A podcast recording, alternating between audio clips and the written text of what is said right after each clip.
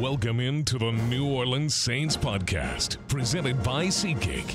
You'll hear from players, coaches, broadcasters, and writers that cover the NFL on a daily basis. The New Orleans Saints podcast starts right now. Here's your host, Aaron Summers. Welcome into the New Orleans Saints podcast presented by SeatGeek. I'm your host, Aaron Summers. Today, we're going to talk to former Saints guard Jahri Evans. He played for the Saints from 2006 to 2016. It was announced last week that Evans is a semifinalist for induction into the Pro Football Hall of Fame. Evans started all 16 games in each of his first seven years of his career here as well as all eight of the Saints' postseason games during that period. He started 122 consecutive games, including the playoffs. Evans played 11 years for the Saints, starting in every game that he participated in. Here are a few of his accolades. Following his rookie year, Evans was named to Pro Football Weekly's All Rookie team. He was a big part of the Saints' Super Bowl team. Evans holds the Saints franchise record for being named a first team All Pro four times, selected to six straight Pro Bowls. He was a two time recipient of the Madden Most Valuable Protectors Award. He did a really good job protecting quarterback Drew Brees. Evans is a member of the New Orleans Saints Hall of Fame. He was selected to the Saints' 50th anniversary team. He's a two time NCAA D2 All American and is a finalist to be a member of the 2023 class for the College Football Hall of Fame. He's been already inducted into the Louisiana Sports Hall of Fame as well as the Bloomsburg University Hall of Fame. Not only are we going to talk to Evans on the podcast today, we're going to talk to Times NOLA.com columnist Jeff Duncan. Not only did Duncan follow Evans' entire career covering it for the Times Picayune, he also is a member of the Pro Football Hall of Fame Selection Committee. He has a really, really good perspective on Evans, who he is as a player and a person, why he deserves this honor, and also into the entire process of selecting these Hall of Famers. It's a really interesting conversation. First, we're going to start things off with Jahri Evans. Jahri, thank you so much for joining me on the New Orleans Saints podcast. I appreciate it. How are you doing this week? Doing well, doing well. Uh, you know, kids are home for the holiday, but uh, all is well. a little busier around the house, I assume. Then lots going on. I appreciate you taking the time to sit down and and talk about yourself. And rightfully so. Pro Football Hall of Fame nominee here, first year that you were eligible and you made the the cut, the 28. Yeah. What what was that when when you found out? Like how did that process happen? How were you told that you made the the semifinalist list? Yeah, so I was on uh I was on the radio on Monday on, on my normal weekly Monday show on Fox Sports here in Philadelphia, uh, Fox Sports The Gambler, and and uh, my sports agent told me that the list will be coming out on two. Well, he did, we didn't think it was like going to be coming out. We just thought we were going to hear it through the voters or whatever. Mm-hmm. But um, yeah, I just heard on Tuesday when uh, people were posting it. My phone was going a little little bananas. I was in a couple meetings and then heading to pick up the children from school, and my phone was just wouldn't stop ringing. And then uh, a couple phone calls came through, and everybody was congratulating me on making the semifinalists. What was that moment like for you when you realized that you you made the semifinalist? It, it was awesome. You know, I did. I don't really, you know, I've been trying to educate myself on the Hall of Fame process. You know, these last couple years, I didn't really know that it was, you know, so many breakdowns from 129 to 28, and then I think there's a few more afterwards. So, just um, just learning the process and learning what, what it takes and who actually has their hands in the process of the voting. Uh, but it, it, was amazing. I, I, was very thankful to get the votes from the, you know, the Hall of Fame committee. Um, I've been around Hall of Famers for a while when I was playing, even during the Super Bowls that I would go to and, and going to their events that they've had and, and, talking with a lot of them and, and being here in Philadelphia, being a partner of Jaws and, and a couple of the Eagles Hall of Famers and the people that they have been.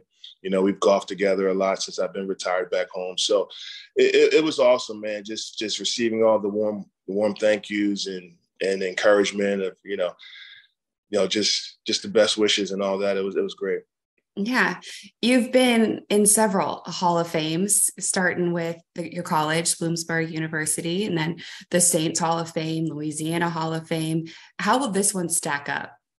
Man, uh, you know this this is this is one that I've always wanted to be in ever since I was drafted and entered the league. I always wanted to be the best player I can be, and, and I always thought that if I could do that and and and become an elite player in the NFL, I would have a shot to be immortalized in, in the Hall of mm-hmm. Fame. Um, and you know, just playing in those Hall of Fame games leading up to those preseason games that we played in. I think we played in about two or three. Just you know, getting there, feeling the energy of it. Um, this is the big one. This is awesome. Um, I think I'll get into the college NCAA Hall of Fame at some point, but um, this is you know th- this is a big one. Yeah, you are finalist for the the college, as you mentioned, Hall of Fame. Yeah. You just kind of keep stacking accolades. what was it about the it's like I'm still in the game here. Every yeah, you put in all the work when you played. Yeah. How were you able to just be so productive year in and year out? I mean, six Pro Bowls, four time first teamer, and of course, a Super Bowl champion. Well, you know, I think I played on some great teams, had some great teammates. We've always encouraged each other to be the best player we can be. But, you know, I, uh, you know, I just worked hard. I always thought about my training, being a, uh, science major, exercise science. I've always, you know, studied sports science throughout college. Um, always was interested in, in, you know, working out, training, trying to reinvent yourself as an athlete um, studying yourself, studying your movements. Um, you know, I've always tried to be conscious of those things, be conscious of not just working out one way or working out one style or just working out with one person. Um, I tell people I used to work out with three different, you know, trainers during the off season with the Saints, and then I would go to Pensacola with Dr. Andrews, and then I would come home and, and work out in Philadelphia at my gym with my trainer who I worked out since since college, um, Julius King at All Fitness. So just having, I think, just switching it up and always trying to reinvent myself, always trying to look to get better um, each each year, and also understanding that you know just like we study other players, the players that we're going against, they're studying you as well. So I think knowing yourself as a player is, is a big step, and also knowing that you can always improve. You came in the year that Coach Sean Payton came in, the quarterback Drew Brees being on that team and building towards the success that you guys had, how much fun was it to be a part of that era with the Saints? Oh, it was it was a lot of fun. Winning is fun, right? Winning is fun. We won a lot of games and and we won in in some uh some great fashions and then we had to squeak some out too. Um, but the biggest thing I, I remember is just believing in each other, being on the sideline, you know, knowing that the defense was going to give us enough time or get the ball back for us to go down there and do our thing, and knowing that we were never out of a game because we had, you know, a guy like Drew Brees. You know, as long as we kept him clean and as long as we, you know, played for each other, we, we could we could always, you know, come back and, and, and, stay in games and come out with a W. But our mindset was always to win. It, it was it was never um, not to to be dominant you know, we always thought that we, we always wanted to be dominant. We always wanted to play hard. And we always wanted to win for the city, uh, especially coming there in 2006, knowing what, you know, the fans and the city and the region, you know, went through and, and go through every year with, with hurricane season. We always, you know, kept that close to us. And, and we always wanted to make sure that we gave them a winning, you know, a winning product on the field you you didn't come from a big name university, you know, not one of the, the top ones, right?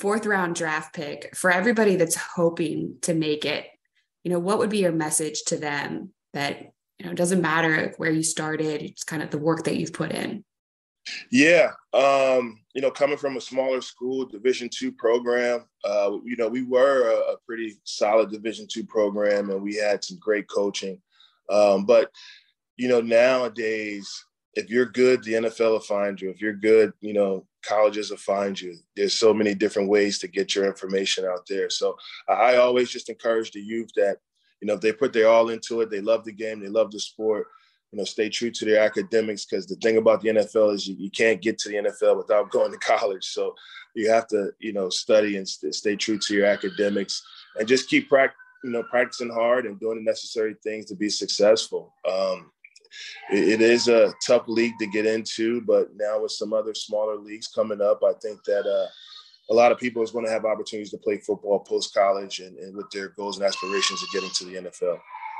Is coaching going to be something that you do? I know you did the internship and, and we're around for a little while with the Saints. Yes. Uh, yeah, I'm, I'm, looking to get into coaching. Uh, I have put my resume into a couple universities. A um, couple high school positions has opened up locally for me. So, you know, talking with some ADs and principals about that. And uh, right now, I, I, do have a couple guys in college. One of my guys just got drafted to the XFL, so he's back in the gym working out with me as well. So, I'm kind of coaching without being with the team. Mm-hmm. Uh, we're looking to possibly bring our O line clinic back that we have done for 10, 11 years. And um, and I have a little uh, a little football academy going on in January if I don't uh, land with a, a team or something. So well, awesome stuff. You definitely have a track record of success. You did it yourself. So I'm sure you have a lot of knowledge to share with people. And and best best of luck as you continue the process with the Pro Football Hall of Fame, and and one day we'll be talking about you getting into it. So I appreciate the time, and yeah, good luck with with everything you have going on. Thank you, thank you. Have a good weekend. Now shifting gears about the process itself of being selected into the Pro Football Hall of Fame, let's bring in Jeff Duncan. Jeff, thank you so much for jumping in on this edition of the Saints podcast, focusing on former Saint Jahri Evans. It's great to have you on. How are you doing? I know I saw you in San Francisco, so I know you're you're back in New Orleans now. Um, but how are you? I'm doing great, Aaron. It was a great trip out there. Unfortunately, the Saints uh, did not come out on top, but I thought they played really well against a really good team. And uh, I love San Francisco, so mm-hmm. we talked about that in the press box a little bit. It's a great city. Uh, and uh, but it is hectic, right? You know, yeah. it's a long trip out and a long trip back, so it's kind of good to get back, and the weather's weather's nice here, so it makes it even better. And you figured out a way to stay a little bit longer, and I want to talk to you about why you stayed there um, at the end of this podcast. But the reason why you're on Jahri Evans being a semifinalist into the Pro Football Hall of Fame, great accolade for him eventually we all think he will get in. How are you affiliated with this process? Okay, well, it's it's a interesting background story on on this whole, I think, uh, Hall of Fame selection process. It's somewhat controversial, I think, to the general public, and a little mysterious, I think, to mm-hmm. fans mm-hmm. uh, how it all how it all takes place. Um, I am the New Orleans representative on the 48 member selection committee. Each NFL market has a local media rep. In some cases, it's not a media member. Some some cases, it might be a former coach or player, but for the most part, it's media members. And this is my, I think, my tenth year now on the selection committee. Uh, took over for Peter Finney, who was my old colleague and our longtime rep for many years uh, on the committee. And you know, your role basically is to represent all the candidates come through for the New Orleans Saints that are up for um, induction into the Hall of Fame. And, um, you know, it's been a busy, really intriguing time to be on the selection committee because the Saints have had a lot of former players that have uh, gotten in in the last decade, starting with Rickey Jackson. Then we went right to Willie Roaf and then Morten Andersen a few years ago, and then Sam Mills as well. I mean, the Saints didn't have anyone in the Hall of Fame, Aaron, for a long time. And all mm-hmm. of a mm-hmm. sudden now we've got, uh, was it four members in, and, and I think Jahri will be the fifth soon. Uh, so it's a very prestigious uh, seat to be in, but also a lot of responsibility. I feel a very strong obligation to the candidates to represent them. I feel a little like a, an attorney going into a case because you're basically present their case for the Hall of Fame to the selection committee. And it's a it's a five minute presentation. It used to be 15 minutes. I'm I'm kind of glad it's been pared down. But you know, I, I will talk with Jahri and, and his former agent some of his family members, and uh, we'll come up with kind of a plan of how we want to do this uh, when he gets to the finalist stage, which I'm sure we're going to talk about. But right now we're in the semifinalist stage, which means we whittled down. We've had a preliminary vote. I think I think that's one thing to educate people on is this voting process takes place over a period of months. It actually begins way back in the summer when we get the new preliminary list. Players are eligible uh, five years after they retired. So Jahri is in his first year of eligibility. He he had to be retired five years before he becomes eligible. He's the first member of the Saints uh, Super Bowl team that is up for candidate is a candidate for induction. And when we got the preliminary list, there are other first year eligible players uh, that are also on that list. So you always have to take a look and see who the new faces are that didn't, uh, you know, weren't on the list last year. And then we vote uh, earlier in the fall. We vote on that preliminary list, which is usually about 170, 180 uh, names, and we get that down to 25 semifinalists. That's where we're at right now. We've already had that vote. We actually have 28 because we had some players tie in the voting, hmm. and they carry over ties at this stage. We're actually voting on 28 players now, and we will do that vote over the next couple of weeks. I think it, the final vote is due December 13th, and that vote we, we are voting on 15 finalists, and that that will get us to the final vote uh, Uh, right toward the Super Bowl next month. Okay, so when you get to the the very beginning of this stage, you have your new people that are eligible. You go back for people that have been in this pool for years. How do you pull from that? You know, why does somebody not make the list their first year, second year, third year? Maybe they do their fourth year. Yeah, that's a good question. And so here's kind of how it works. Like I will nominate as the New Orleans rep, I nominate players for candidacy. For instance, I, only I Saints players. Yeah, all the Saints players. Okay. I can actually nominate anybody, but usually you try to nominate your players. I nominated Marques Colston a few years ago because he actually became eligible. He retired a couple years before Jahri, mm-hmm. and I thought he was worthy of consideration at least in being on the ballot, but he was not eligible. To be eligible for Hall of Fame consideration, you have had to have made at least one Pro Bowl or All Pro team in your career. And unbelievably, Marques Colston never did. Wow. He was such a great player for so long. I mean, he was definitely one of the best receivers in the league. And I personally believe it's a little bit of a flaw in the system because it's not Marques's fault that he was in the NFC during all that time with like Larry Fitzgerald and Randy Moss. There were some Hall of Fame players that kept making the Pro Bowl ahead of him. But Marques certainly was worthy, but he's not eligible. So I nominated him. He was not eligible. I nominate obviously Jahri, um, and I've nominated Tom Benson in the past for the seniors committee and the contributors committee. He's he's up for uh, on that ballot as well. So that's how it kind of works. You get on there once you're once you're approved by the Hall of Fame board, then the the, the list is sent out. Now, what was interesting with Sam Mills, Aaron, was he was in his final year of eligibility. You're once you're on the ballot, uh, when, when you become eligible after five years of retirement, you have 20 years to get in. And if you don't make it in in those 20 years as a modern era candidate, as they call it, then you are actually bypassed on to the seniors committee. And that's that's a whole separate subcommittee that votes on senior candidates. We vote on two a year to to nominate them.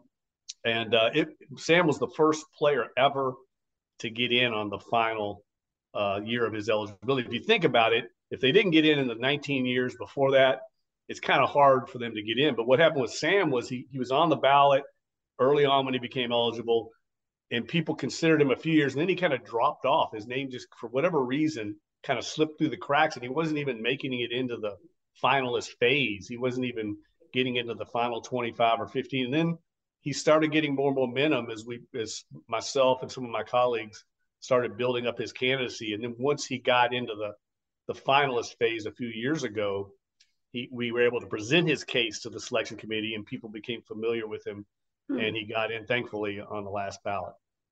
It's an interesting process for sure that you're constantly having to advocate for these players remind people about them what did it take for Jahri to be able to get in his first year well, he he and the argument for Jahri is going to be pretty clear. He's the most dominant guard in the league during the probably a decade when he played. Mm-hmm. Uh, he was the I would call the second most decorated player on that Saints offense next to Drew Brees. Drew Brees is going to be the easiest candidate I've ever I've ever nominated mm-hmm. because I'm not even really have to make a case. He's going to be a lot like Peyton Manning, Brett Favre.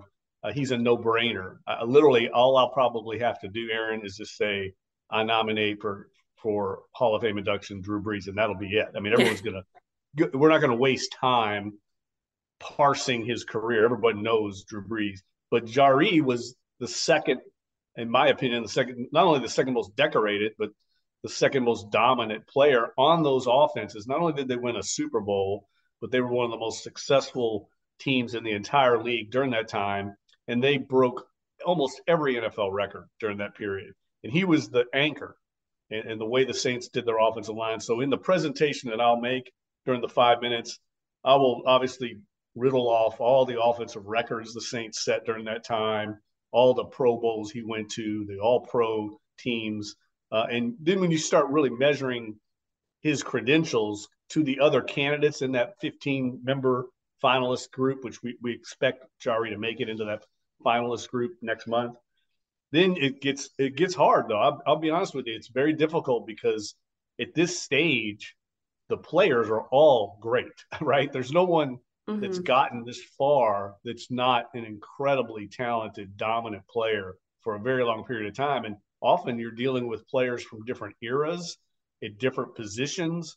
So you're kind of it's it's an apples to oranges comparison sometimes. How do you compare Jahri Evans, who was a dominant guard for a team in the 2000s, to maybe a player that played in the 80s or 90s at wide receiver? They both were great in their time. They play in different positions. And that's really where it gets difficult for the selection committee. And that's why we have 48 members, because you get a really broad voting group there that can kind of parse that out. But I have to admit, there's sometimes where there's certain players I don't vote for that get in on the Hall of Fame, and then certain members that I feel 100% confident are going to get in that I vote on, and or you know, or likewise uh, that I don't vote for that get in, and then players that I I don't think belong in make it in. It's it's just it's I never know what it's going to be like. Sometimes in that meeting room, players get momentum it, it's strange. And the presentation that you make really can't make a difference. And that's why I feel a tremendous sense of responsibility because I feel like Jahri Evans' legacy here is on the line a little bit. I mean, he, he becomes a Hall of Famer and wears a gold jacket, uh, that's you know a lifetime achievement that these players started out playing when they were young kids dream about. And so uh, I take it very seriously uh, the role I've got what goes into the presentation? You mentioned earlier it's five minutes that you have to make your pitch. And that doesn't sound like very long to me to to discuss one player. Is there more discussion that goes on after the presentation? Yes, good question. Yeah, my my presentation is five minutes. Then the floor is open for discussion among the entire committee.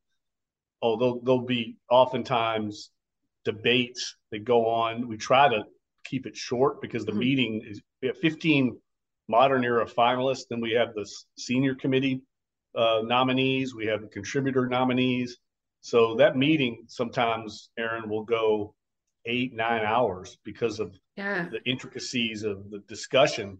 And we've had players, uh, I can't name names, but we've had players, candidates, where we've gone well over an hour discussing their merits why somebody belongs in, why they don't belong in. It can get heated sometimes. There's people that feel very strongly one way or the other. So that that sometimes can can drag on depending on the candidate. And sometimes it, it's there's no discussion, like I said, on Brett Favre. Because of that, because we know there's going to be other candidates where there is sure. a lot of discussion. When you have a no-brainer like a Peyton Manning, it's in everyone's best interest to kind of move on. We know everyone's going to agree on that. But after that, after the discussion ends, the committee will will kick it back to me, and I'll get kind of a final say. And and I tell you, it, it changes with every candidate. Morten Andersen, it took us a number of tries to get him in. It blew me away. They didn't get in right away. He was the leading scorer in the history of the NFL, and we couldn't get him in because there was a little bit of a bias towards specialists. I mean, he's one of two specialists that's in the Hall of Fame. That's it. I mean, there's not very many in, actually three, I should say. So it, it was difficult to get the committee to come around comparing a, a specialist that only played maybe four or five plays in a game to an every down player that's maybe on the field for 60 plays. That was kind of the rub. And we had to get past that and and we came up with a plan. Each each year we kind of tweaked it. Morten was heavily involved and we came up with one that ended up being successful.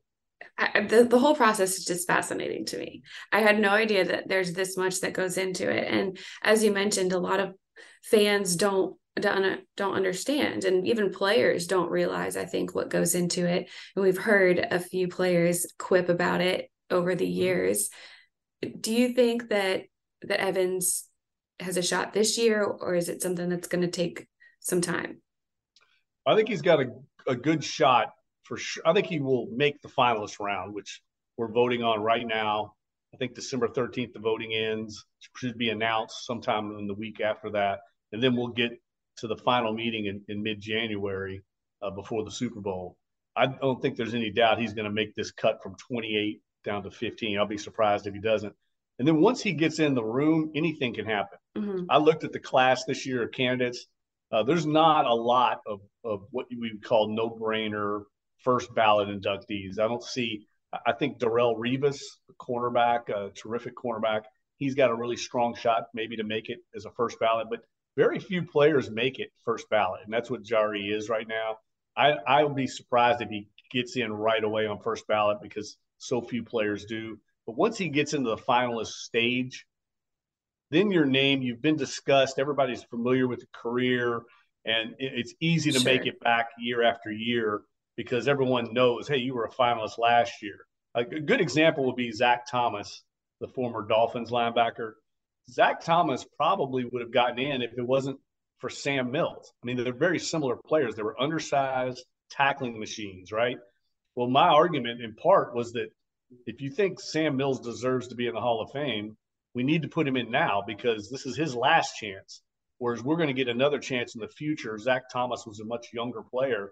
I think he's only been in his third year of eligibility. Mm-hmm. Uh, so the, the committee did the right thing. We, we put Sam Mills in last year and we'll get a chance now to put Zach Thomas in, who I think deserves to get in, maybe this year or next year. But there were there's 20 opportunities uh, for a player to get in. Sam was on his last one, and so sometimes that that does happen when we only have five that we, we only put five of the 15 in. That's something mm-hmm. else I should clarify, and that sometimes can create problems because there's you might have eight you feel very strongly about. We only put five in, and oftentimes what happens, Aaron, is we might put one offensive lineman in, one defensive back in, one receiver instead of putting three receivers out of the five. Sometimes we we dole it out by position a little bit. Okay, we're gonna we had a, a backlog a few years ago of offensive linemen, and we've slowly gotten the deserving candidates in. So that's going to help Jahri's case a little bit. There's not a ton of offensive linemen now in the bottleneck mm-hmm. to get in. Uh, and so I think that's going to help him as well. But I think just his case of being the second, or you know, you could even make a case that sometimes he was the most dominant player on the Saints offense uh, on that record-breaking uh, team that won those teams that won so many games and set so many records. Uh, they're certainly worthy of having two Hall of Famers at least on that offense. And I don't know, to be honest with you, if any other offensive players from the Super Bowl era will get in. Uh, you know, I don't think there's anybody that either played long enough or was decorated enough from those Saints team besides Drew and Jahri to get in. Now I think Cam Jordan defensively is certainly going to have a strong case when he finally retires, but we're a ways off of that. On the defensive side of the ball, though, do you think that there are any players that will have a shot from the, that I, era? I don't think so. I, I, don't think so. I mean, I've tried to look at who they just no nobody was a stalwart like a Cam Jordan over that long period of time from the defensive side of during those Saints teams. I mean, really kind of carried those Super Bowl teams were carried by the offense. So I think it, now I do think former coach Sean Payton will have, uh, you know, a, a chance of getting in, being a Super Bowl winning coach. He was the architect of this offense that led the league. I mean, there was a period of time, Aaron, where the Saints were either first or second in total offense or scoring offense for about a decade. It was unbelievable. We haven't seen anything like that in the NFL since Bill Walsh and Joe Montana 49ers. That, that long run, there have been spikes like the greatest show on turf with, with the Rams, where three or four years they were dominant and then it kind mm-hmm. of fizzled out. But the Saints were dominant for over a decade. It really was closer to a 12 year run where their offense, and, and that's going to be the really the, the impetus for me in that room to try and put into context just how dominant, how prolific those offenses were, and those players need to be rewarded. Sure. I really appreciate the insight. Anything else that I didn't ask about or that you'd like to share about that process? Well, no, I, I would say I think in some ways, uh, you know, it's, it's a team effort. And mm-hmm. I think that's something that we take a lot of pride at. The, the, the team itself has gotten heavily involved, uh, the, the public relations department, as well as uh, Mickey Loomis, the general manager. I know it's very important to everyone in the Saints organization. Gayle Benson is the owner. Uh, they take they take great pride in this uh, Hall of Fame. I mean, they're, they're there every year at the induction ceremony. Of course, Tom Benson gave $11 million to the Hall of Fame. So there's a real strong connection between the Saints and Canton, Ohio, that I think makes it special. And mm-hmm. uh, I think the Benson name up in Canton uh, resonates because of, of the involvement of the Saints organization. So I think uh, everyone, Saints fans should be very happy to see this. Look, they're not buying votes. No one's going to Tom Benson gave $11 million, but but it, it it does show that it's important. And I, I really appreciate uh, their, uh, you know, uh, their appreciation for the legacy of these great players because it means so much to them. It's so special when you're up there when they get inducted. They have their family there, their former coaches from the high school days. You can just see what it means to them to get in. So I, I love every minute of being involved in the process.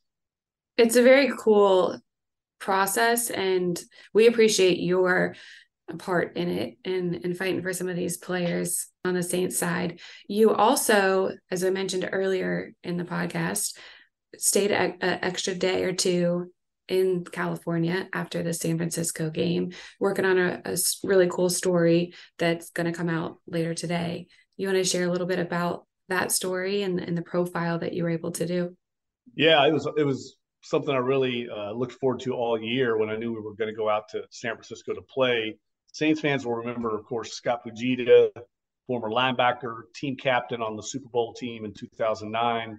Uh, Scott now lives with his family down south of San Francisco in Carmel, California. It's about it's about two hours south of San Francisco, and uh, he's got a very unique second career. If you if you know Scott Fujita, uh, and this is kind of how I wrote the story, you knew he was going to be successful in whatever he did. Some some players have varying degrees of success once they get out of the NFL. It's a hard transition. You you've done something mm-hmm. your whole life, and all of a sudden it just ends.